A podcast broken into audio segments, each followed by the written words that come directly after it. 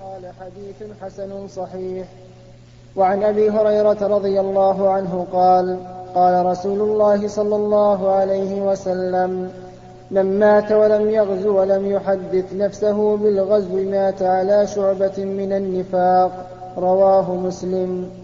وعن جابر رضي الله عنه قال كنا مع النبي صلى الله عليه وسلم في غزاة فقال إن بالمدينة لرجالا ما سرتم مسيرا ولا قطعتم واديا إلا كانوا معكم. حبسهم المرض وفي رواية حبسهم العذر وفي رواية إلا شركوكم في الأجر. رواه البخاري من رواية أنس ورواه مسلم من رواية جابر واللفظ له.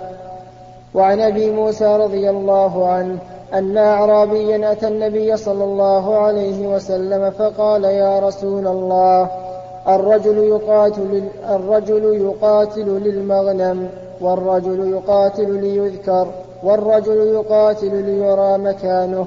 وفي رواية يقاتل شجاعة ويقاتل حمية. وفي رواية يقاتل غضبا فمن في سبيل الله؟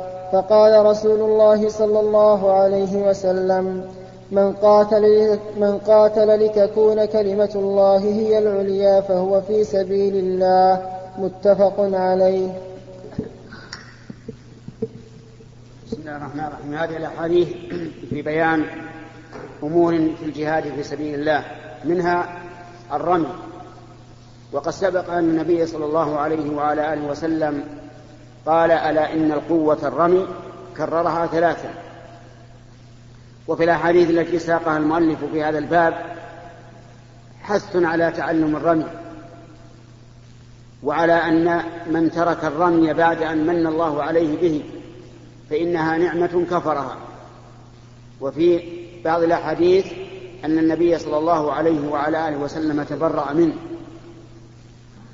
وفي بعض الأحاديث أيضا إنها ستفتح عليكم أراضون وسيكفيكم الله فلا يعجز أحدكم أن يلهو بأسهمه ففي هذه الأحاديث وأشباهها حث على تعلم الرمي وأن الإنسان ينبغي له أن يتعلم كيف يرمي ولو بالأسلحة الخفيفة لأنه لا يدري ماذا يعرض له.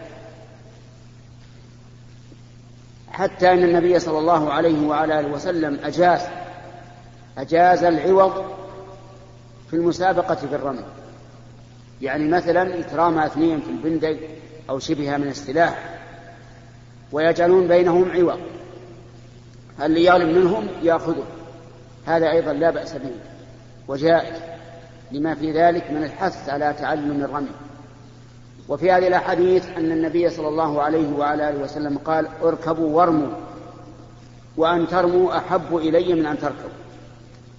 لأن الرمي يدركه الإنسان الراكب والراجل أما الركوب فلا يدركه إلا من ركب. ولهذا كان الرمي أحب إلى النبي صلى الله عليه وعلى آله وسلم من الركوب. وفي هذه الأحاديث أيضا دليل على فضيلة الصيام في الجهاد في سبيل الله. وأن الإنسان إذا صام يوما في سبيل الله باعد الله بين وجهه وبين النار سبعين خريفا يعني سبعين سنة. وفي أيضا في, في, في هذه الأحاديث دليل على وجوب إخلاص النية لله. فإن النبي صلى الله عليه وسلم سئل عن الرجل يقاتل شجاعة ويقاتل حمية ويقاتل يورى ويقاتل غضبا يعني عصبية لقومه. فمن في سبيل الله؟ قال من قاتل لتكون كلمة الله هي العليا فهو في سبيل الله. والله الموفق. نقل المؤلف رحمه الله تعالى في سياق الأحاديث في كتاب الجهاد. عن عبد الله بن عمرو بن العاص رضي الله عنهما قال قال رسول الله صلى الله عليه وسلم ما من غازية أو سرية تغزو فتغنم وتسلم إلا كانوا قد تعجلوا ثلثي أجورهم. وما من غازية أو سرية تخفق وتصاب إلا تم لهم أجورهم. رواه مسلم. وعن أبي أمامة رضي الله عنه أن رجلا قال يا رسول الله ائذن لي في السياحة. فقال النبي صلى الله عليه وسلم إن سياحة امتي الجهاد في سبيل الله عز وجل. رواه أبو داود بإسناد جيد. وعن عبد الله بن عمرو بن العاص رضي الله عنهما عن النبي صلى الله عليه وسلم قال قفلة كغزوة. رواه أبو داود بإسناد جيد. وعن السائب بن يزيد رضي الله عنه قال لما قدم النبي صلى الله عليه وسلم من غزوة تبوك تلقاه الناس فلقيته مع الصبيان على ثنية الوداع. رواه أبو داود بإسناد صحيح بهذا اللفظ. ورواه البخاري قال ذهبنا نتلقى رسول الله صلى الله عليه وسلم مع الصبيان إلى ثنية الوداع. وعن أبي أمامة رضي الله عنه عن النبي صلى الله عليه وسلم قال من لم يغز أو يجهز غازيا أو يخلف غازيا في أهله بخير أصابه الله بقارعة قبل يوم القيامة. رواه أبو داود بإسناد صحيح. وعن أنس رضي الله عنه أن النبي صلى الله عليه وسلم قال جاهدوا المشركين بأموالكم وأنفسكم وألسنتكم. رواه أبو داود بإسناد صحيح. وعن النعمان بن وعن النعمان بن مقرن رضي الله عنه قال شهدت رسول الله صلى الله عليه وسلم إذا لم يقاتل من أول النهار. أخر القتال حتى تزول الشمس وتهب الرياح وينزل النصر. رواه أبو داود والترمذي وقال, وقال حسن صحيح. وعن أبي هريرة رضي الله عنه قال قال رسول الله صلى الله عليه وسلم لا تتمنوا لقاء العدو فإذا لقيتموهم فاصبروا. متفق عليه. وعن أبي هريرة وعن أبي هريرة وجابر بن عبد الله رضي الله عنهما أن النبي صلى الله عليه وسلم قال الحرب خدعة متفق عليه. بسم الله الرحمن الرحيم. هذه الأحاديث هي بقية أحاديث كتاب الجهاد المنقولة في رياض الصالحين وفيها الحث على الغزو وأن الإنسان إذا لم يغزو ولم يحدث نفسه بالغزو ولم يخلف غازيا في أهله وماله فإنه تصيبه قارعة قبل يوم القيامة. وهذه القارعة ربما تفسر بما سبق في الحديث من مات ولم يغزو ولم يحدث نفسه بالغزو مات على شعبة من النفاق. وفيها أيضا الحث على جهاد المشركين بالمال والنفس واللسان. بالمال أن يبذل الإنسان مالا يساعد به المجاهدين أو يشتري به أو يشتري به سلاحا أو غير ذلك.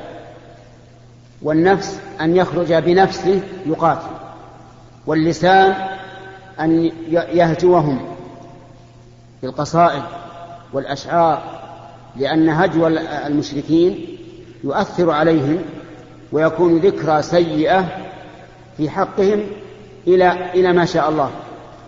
فمثل نحن الآن إلى الآن ونحن نسمع هجاء حسان بن ثابت وغير عبد الله بن رواحة وغيرهم وغيرهما رضي الله عنهم للمشركين. وفي أيضا في هذه الأحاديث التي ذكرها المؤلف رحمه الله فضيلة الجهاد في سبيل الله وأنه من أفضل الأعمال وقد مضت أحاديث كثيرة في هذا في هذا المعنى. وأطال المؤلف رحمه الله في نقل الأحاديث في ذلك لأن باب الجهاد من أهم أبواب الدين حتى أن النبي صلى الله عليه وعلى آله وسلم قال ذروة سنامه يعني ذروة سنام الإسلام الجهاد في سبيل الله لما فيه من إعلاء كلمة الله ونصر الإسلام والمسلمين وغير ذلك من المصالح العظيمة. والله موفق. الرجوع يعني. نعم. قفل من الغزو كالذي ابتدأ الغزو. يعني أنه يكتب له أجر رائح وراجع.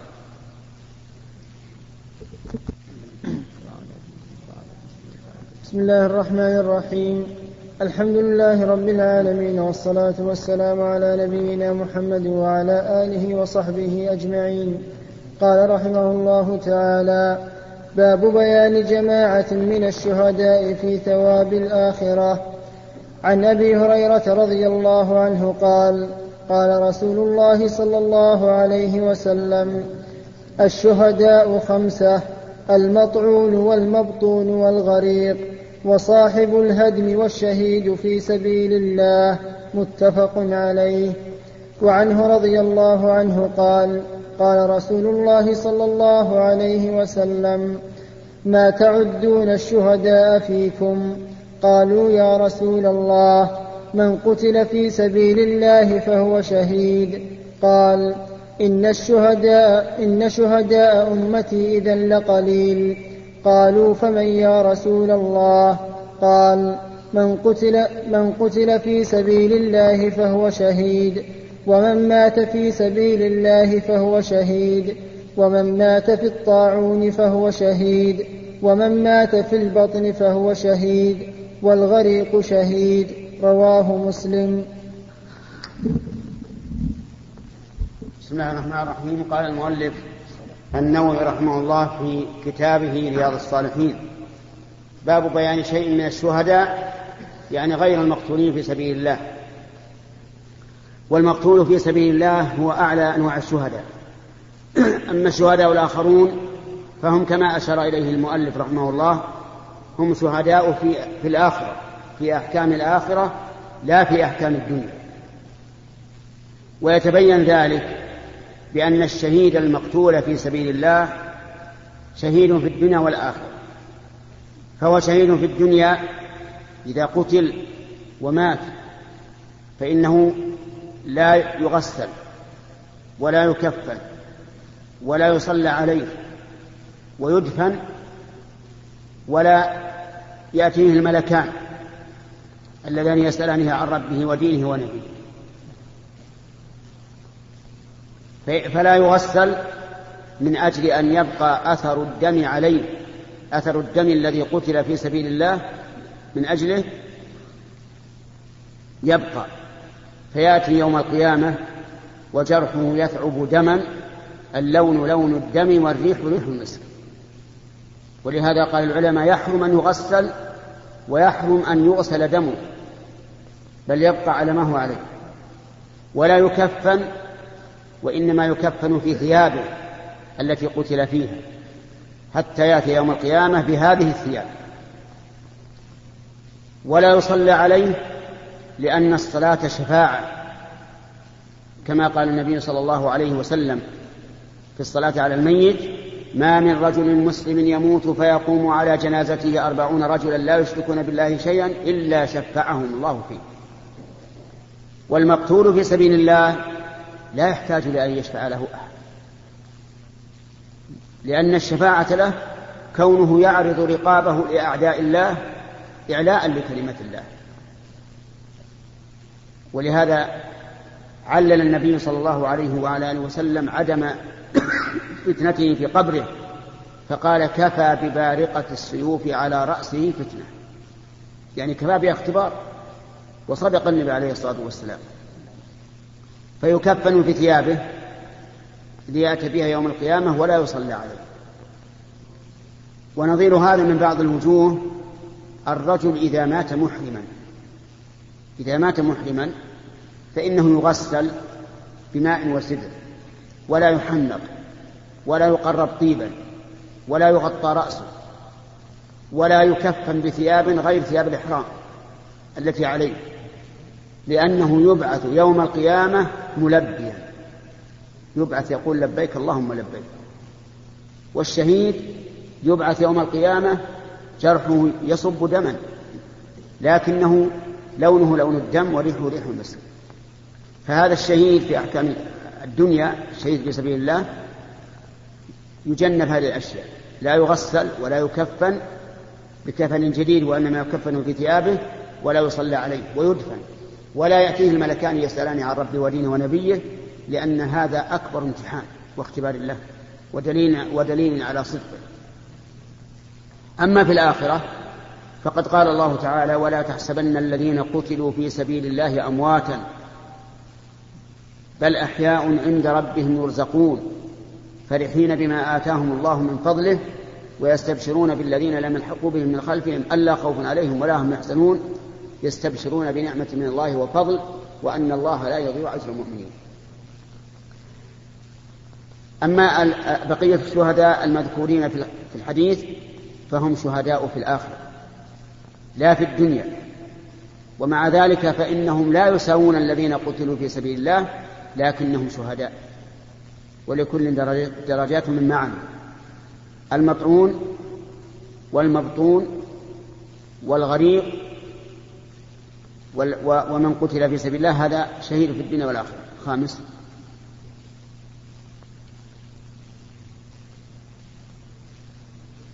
نعم وصاحب الهدي. هؤلاء أربعة المطعون يعني الذي مات بالطاعون. والطاعون وباء فتاك معدي نسأل الله العافية. إذا وقع في أرض فإنه يهلك. ولهذا قال النبي صلى الله عليه وعلى آله وسلم في الطاعون إذا وقع إذا سمعتم به في أرض فلا تقدموا عليه. وإذا وقع وأنتم فيها فلا تخرجوا فرارا منه. لأن كيف تفر من الله عز وجل؟ وانظر إلى قوم ألوف ألوف خرجوا من ديارهم حذر الموت. فقال, الله فقال لهم الله موتوا فماتوا. وهم ألوف هربوا من الموت ولكن الله تعالى بين أراد أن يبين لهم أنه لا مفر من الله جل وعلا. قال لهم الله موتوا فماتوا ثم أحياهم. ليتبين أنه لا مفر من قدر الله عز وجل. لكن نحن نفعل الأسباب التي أمرنا بها. أما التي لم نؤمر بها التي نهينا عنها فلا. ولهذا قال إذا وقع وأنتم في أرض فلا فلا تخرجوا منها فرارا منه هذا المطعون إذا مات في الطاعون كان شهيدا. الثاني المبطون. والمبطون هو الذي أصابه داء البطن. ويشبه والله أعلم ما يسمونه آه الآن في الغاشية. غاشية تصيب الإنسان في بطنه ثم يموت. هذه هذه إذا مات بها الإنسان فإنه يكون شهيدا والثالث الغريق الذي يغرق إما بأمطار عظيمة أو يقع في النهر أو في البحر أو ما أشبه ذلك فإنه يكون من الشهداء في الآخرة. ولهذا ولهذا أمر الإنسان أن يتعلم السباحة. فالإنسان مأمور أن يتعلم السباحة حتى إذا حصل مثل هذه الأشياء أمكنه أن يتوقى منها وأما الرابع فهو من مات بهدم. يعني رجل هدم عليه البيت أو الجدار أو ما أشبه ذلك فإنه يكون شهيدا. لأن هؤلاء كلهم ماتوا بحوادث مميتة سريعة. وهل يقاس عليهم مثلهم؟ كالذي يموت بحادث أو بصدم أو ما أشبه ذلك الله أعلم. قد يقاسون على هذا ويقال لا فرق بين أن ينهدم الجدار أو أن تنقلب السيارة لأن كل حادث مات به الإنسان. فيحكم على من مات بهذا الحادث أنه شهيد لكننا لا نجزم به لأن مسائل الجزاء عقوبة أو مثوبة. ليس فيها قياس. فالحاصل أن هناك شهداء غير المقتولين في سبيل الله. ومن ذلك أيضا من مات في سبيل الله وإن لم يقتل فهو شهيد. لكنه شهيد في الآخرة. كرجل خرج مع المجاهدين ومات. ميتة طبيعية. فهذا أيضا من الشهداء. لكن شهيد آخرة أما في الدنيا فإنه يغسل ويكفن ويصلى عليه ويدفن مع الناس كالشهداء الذين ذكرهم الرسول عليه الصلاة والسلام وهم من مات بهدم أو غرق أو طاعون أو بطن والله موفق.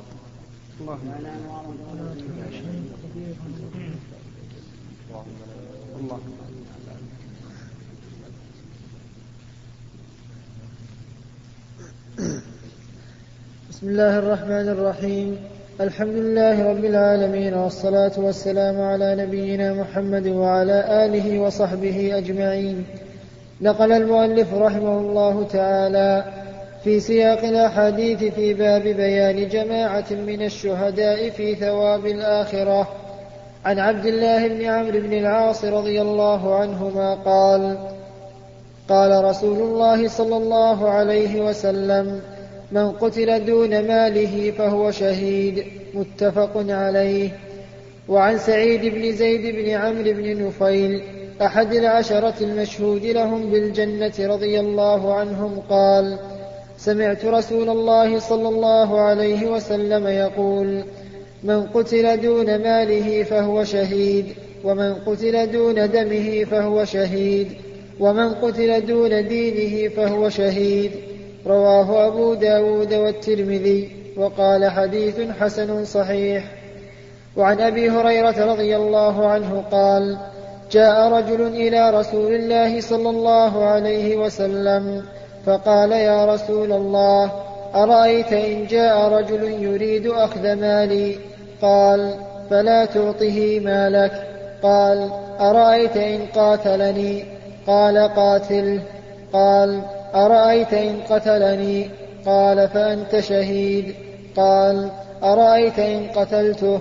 قال هو في النار. رواه مسلم. بسم الله الرحمن الرحيم. هذه بقية الأحاديث في بيان الشهداء في ثواب الآخرة. منها ما في حديث عبد الله بن عمرو بن العاص رضي الله عنه وعن أبيه أن النبي صلى الله عليه وعلى آله وسلم قال من قتل دون ماله فهو شهيد. يعني إذا أتاك أحد يريد أخذ مالك فدافعت عنه حتى قتلت فأنت شهيد. وفي, وفي الحديث الأخير أن رجلا سأل النبي صلى الله عليه وعلى آله وسلم قال يا رسول الله أرأيت إن جاء أحد يريد أخذ مالي قال فلا تعطه مالك قال أرأيت إن قاتلني؟ قال قاتله. قال أرأيت إن قتلني؟ قال فأنت شهيد. قال أرأيت إن قتلته؟ إن قتلته؟ قال هو في النار. فدل ذلك على أن الإنسان يدافع عن ماله. إذا جاء أحد يريد أخذ المال فإنك تدافع. فإذا لم يندفع إلا بالقتل فاقتل وإن اندفع بدون ذلك فلا تقتل. يعني لو أمكن أن تكون أنت أقوى منه وتشد يديه ورجليه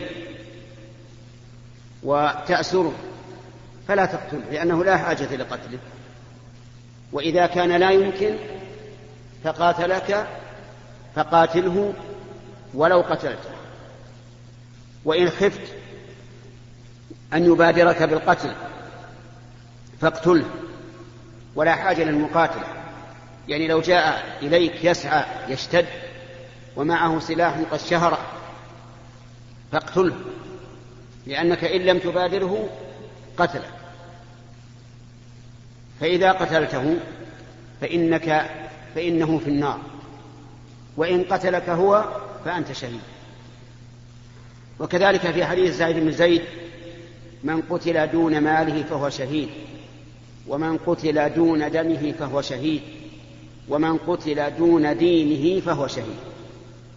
حتى لو أن أحدا أراد أن يفتنك في دينك يهتك عرضك أو ما أشبه ذلك فقاتلته فقتلك فأنت شهيد. وإن قتلت وإن قتلته أنت فهو في النار. ولهذا قال العلماء إن دفع الصائل ولو أدى إلى قتله جائز لأنه إذا صال عليك فلا حرمة له. لكن إذا اندفع بما دون القتل فلا تقتل. نسأل الله تعالى أن يعيذنا وإياكم من الفتن ما ظهر منها وما بطن.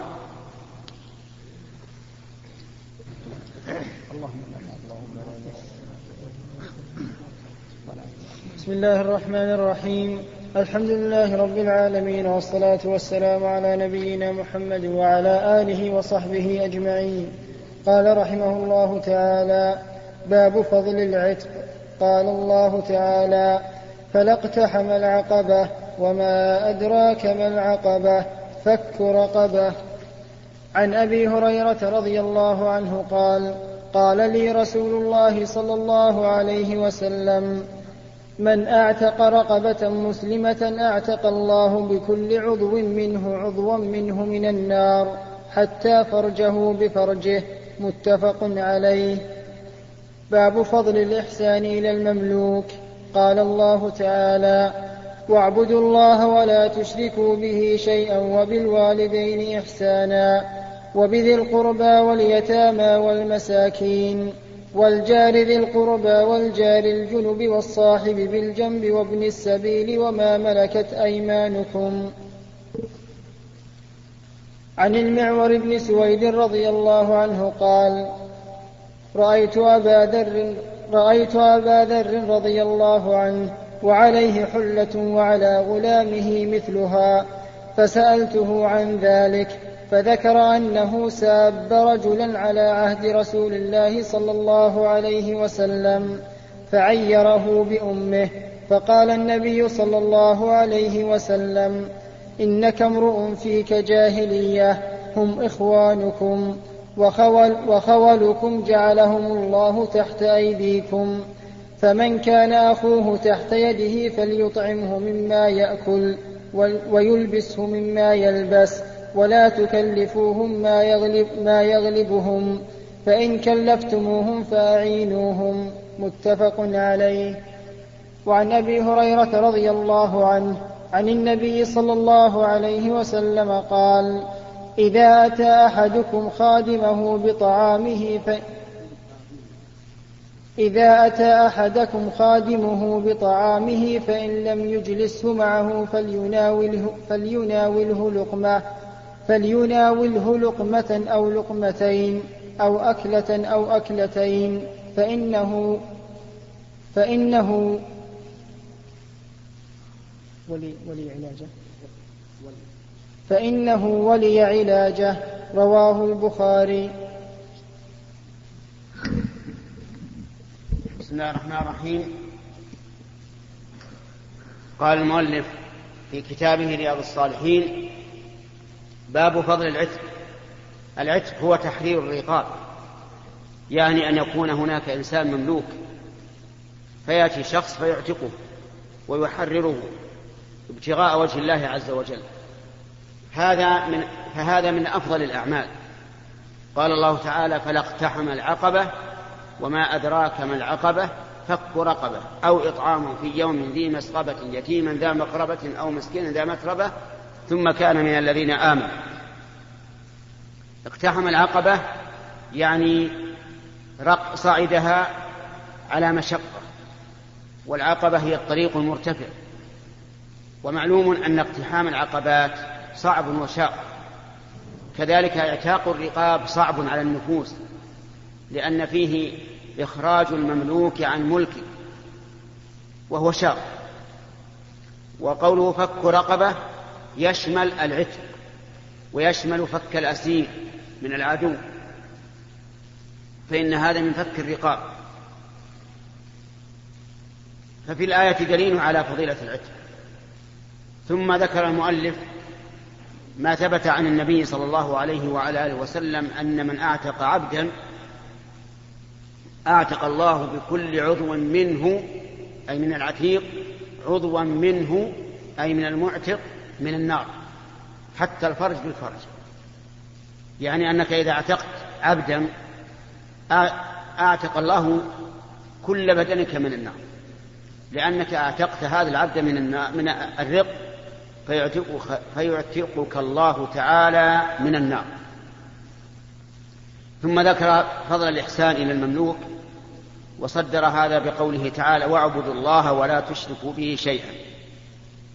وبالوالدين إحسانا وبذي القربى واليتامى والمساكين وابن السبيل والجار ذي القربى والجار الجنب والصاحب بالجنب وابن السبيل.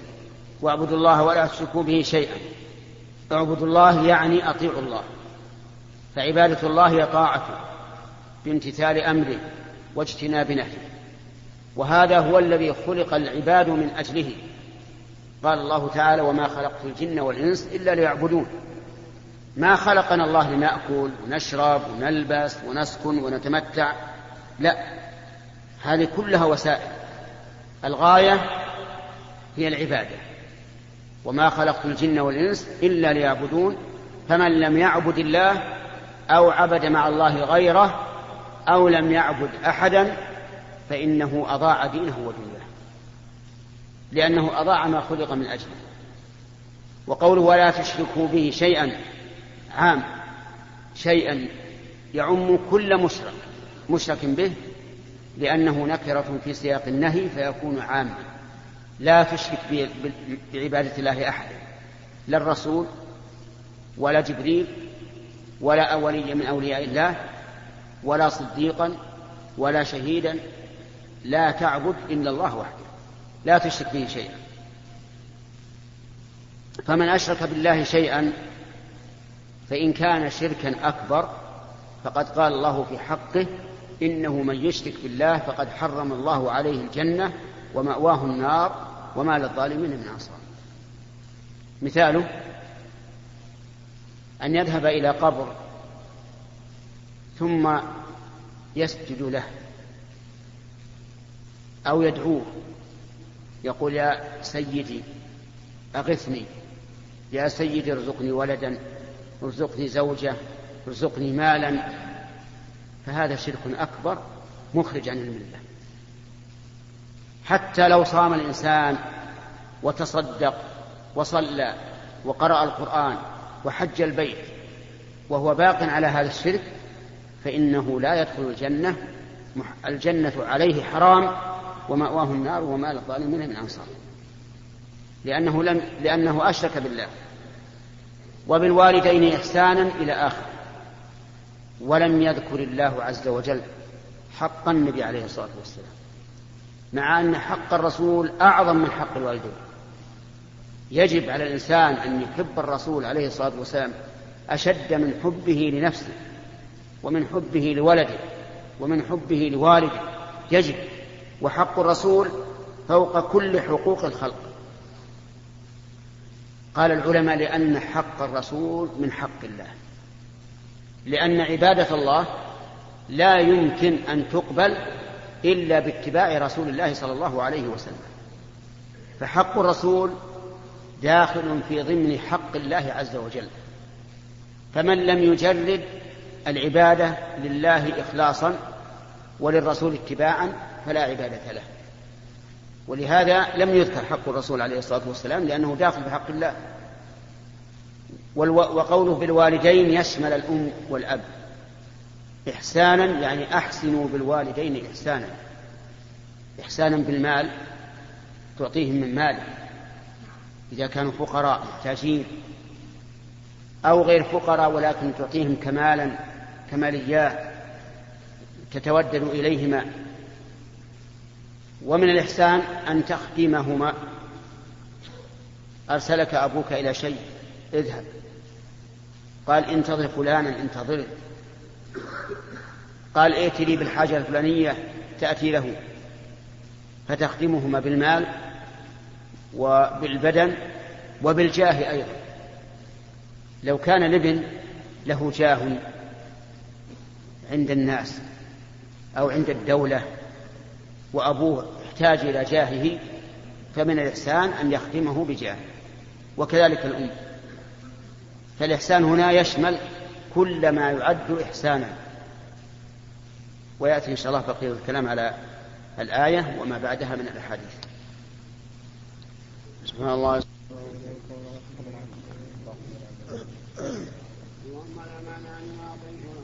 بسم الله الرحمن الرحيم.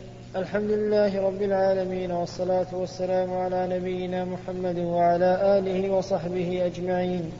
قال رحمه الله تعالى باب فضل المملوك الذي يؤدي حق الله وحق مواليه عن ابن عمر رضي الله عنهما أن رسول الله صلى الله عليه وسلم قال إن العبد إذا نصح لسيده وأحسن عبادة الله فله أجره مرتين متفق عليه. وعن أبي هريرة رضي الله عنه قال قال رسول الله صلى الله عليه وسلم للعبد المملوك المصلح أجران والذي نفس أبي هريرة بيده لولا الجهاد في سبيل الله والحج وبر أمي. لأحببت أن أموت وأنا مملوك متفق عليه. وعن أبي موسى الأشعري رضي الله عنه قال قال رسول الله صلى الله عليه وسلم المملوك الذي يحسن عبادة ربه ويؤدي إلى سيده الذي عليه من الحق والنصيحة والطاعة له أجران. رواه البخاري. وعنه رضي الله عنه قال قال رسول الله صلى الله عليه وسلم ثلاثة لهم أجران. رجل من أهل الكتاب آمن بنبيه وآمن بمحمد والعبد المملوك إذا أدى حق الله وحق مواليه ورجل كانت له أمة فأدبها فأحسن تأديبها وعلمها فأحسن تعليمها ثم أعتقها فتزوجها فله أجران. متفق عليه. باب فضل العبادة في الهرج. و... بسم الله الرحمن الرحيم. هذا الباب عقده المؤلف رحمه الله في كتابه رياض الصالحين في باب فضل العتق. ليبين ما جاءت به الأحاديث أن المملوك إذا قام بحق الله وحق العباد كان بحق الله وحق سيده كان له الأجر مرتين. الأجر الأول لقيامه بحق الله والثاني لقيامه بحق سيده. لأن لله عليه حقا كالصلوات والصيام وغيرهما من العبادات التي ليست مبنية على أمر مالي. وللسيد عليه حق وهو القيام بخدمته وما إلى ذلك. فإذا قام بالحقين صار له أجران. وكذلك في الحديث الأخير ذكر النبي صلى الله عليه وسلم أن ثلاثة لهم الأجر مرتين. رجل من أهل الكتاب اليهود والنصارى. يعني كان يهوديا أو نصرانيا ثم آمن بالرسول صلى الله عليه وعلى آله وسلم. فهذا له الأجر مرتين. الأجر الأول إيمانه برسوله والثاني إيمانه بمحمد صلى الله عليه وعلى آله وسلم. وليعلم أن اليهود والنصارى إذا بلغتهم رسالة محمد عليه الصلاة والسلام فلم يؤمنوا به حبطت أعمالهم. حتى أعمالهم التي يتدينون بها في ملتهم حابطة غير مقبولة. لقول الله تعالى ومن يبتغي غير الإسلام دينا فلن يقبل منه وهو في الآخرة من الخاسرين. أما الثاني فهو العبد المملوك الذي قام بحق سيده وحق الله عز وجل. أما الثالث فرجل عنده أمة أدبها فأحسن تأديبها وعلمها فأحسن تعليمها ثم أعتقها وتزوجها. فله الأجر مرتين.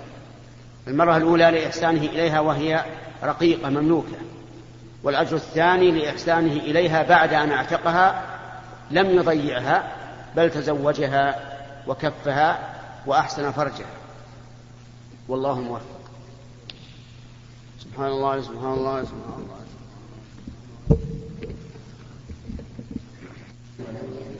لا إله إلا الله شريك له المذكور الحمد لله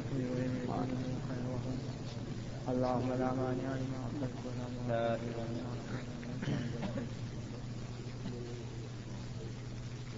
بسم الله الرحمن الرحيم. الحمد لله رب العالمين والصلاة والسلام على نبينا محمد وعلى آله وصحبه أجمعين. قال رحمه الله تعالى باب فضل السماحة في البيع والشراء. قال الله تعالى وما تفعلوا من خير فإن الله به عليم وقال تعالى ويا قوم أوفوا المكيال والميزان بالقسط ولا تبخسوا الناس أشياءهم وقال تعالى ويل للمطففين الذين إذا اكتالوا على الناس يستوفون وإذا كالوهم أو وزنوهم يخسرون ألا يظن أولئك أنهم مبعوثون ليوم عظيم يوم يقوم الناس لرب العالمين. بسم الله الرحمن الرحيم. قال المؤلف رحمه الله في كتابه رياض الصالحين باب فضل السماحة في البيع والشراء. البيع والشراء أمران ضروريان. لا تقوم حياة بني آدم إلا بهما غالبا. وذلك لأن الإنسان قد يحتاج إلى شيء عند غيره. فكيف يتوصل إليه؟ إن استجداه وقال هبه لي أذل نفسه. وإن استعاره بقي في قلق. وإن أخذه غصبا ظلمه. فكان من حكمة الله عز وجل أن شرع البيع والشراء. لأني أنا يمكن أحتاج دراهم فأبيع ما عندي. وأنت تحتاج هذا الشيء المعين عندي فتشتريه بالدراهم فكان البيع أمرا ضروريا لحاجة بني آدم. ولكن من الناس من يبيع بالعدل ومن الناس من يبيع بالظلم ومن الناس من يبيع بالإحسان. فالناس ثلاثة أقسام. قسم يبيع بالعدل لا يظلم ولا يظلم. كما قال تعالى في الذين يتعاملون بالربا إن تبتم فلكم رؤوس أموالكم لا تظلمون ولا تظلمون. وقسم يبيع بالجور والظلم كالغشاش والكذاب وما أشبه ذلك. وقسم يبيع بالفضل والإحسان. فيكون سمحا في البيع وفي الشراء.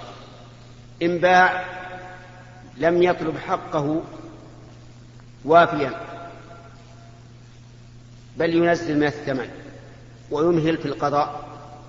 وإن اشترى لا لا يهمه أن تزيد أن يزيد عليه الثمن ويبادر بالوفاء فيكون محسنا.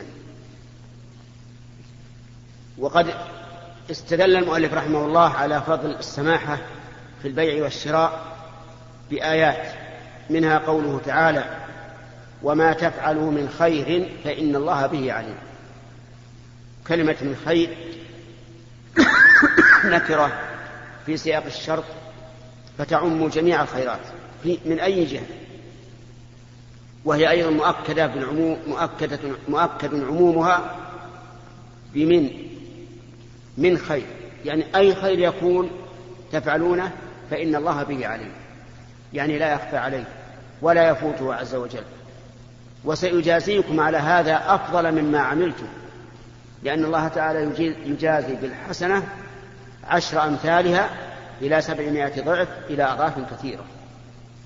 والمراد بالآية الكريمة المراد بذلك الحث على فعل الخير وأن يعلم الفاعل أنه أنه لن يضيع عليه شيء من فعله فإن الله به عليم وسيجازيه عليه عز وجل أفضل الجزاء. ومن الخير السماحة في البيع والشراء.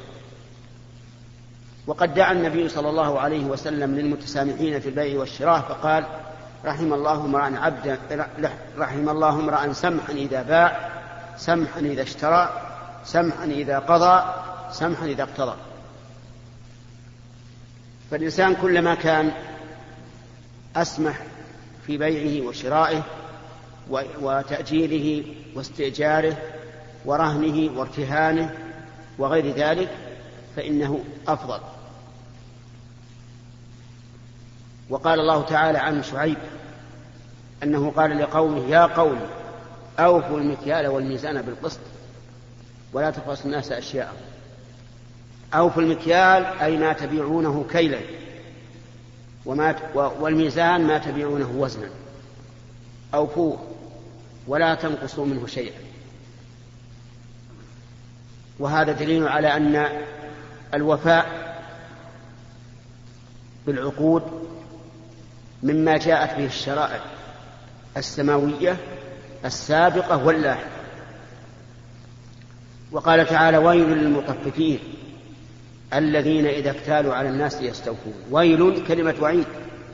يتوعد الله عز وجل المطففين الذين هذه صفتهم إذا اكتالوا على الناس يستوفون. يعني إذا كان الحق لهم واكتالوا فإنهم يستوفون حقهم كاملا. وإذا كالوهم أو وزنوهم يخسرون. يعني إذا كان حق عليهم وكالوا لهم أو وزنوا لهم يخسرون أي يبخسون الكيل والميزان. أيها الإخوة في ختام هذه المادة نسأل الله أن نلقاكم في لقاءات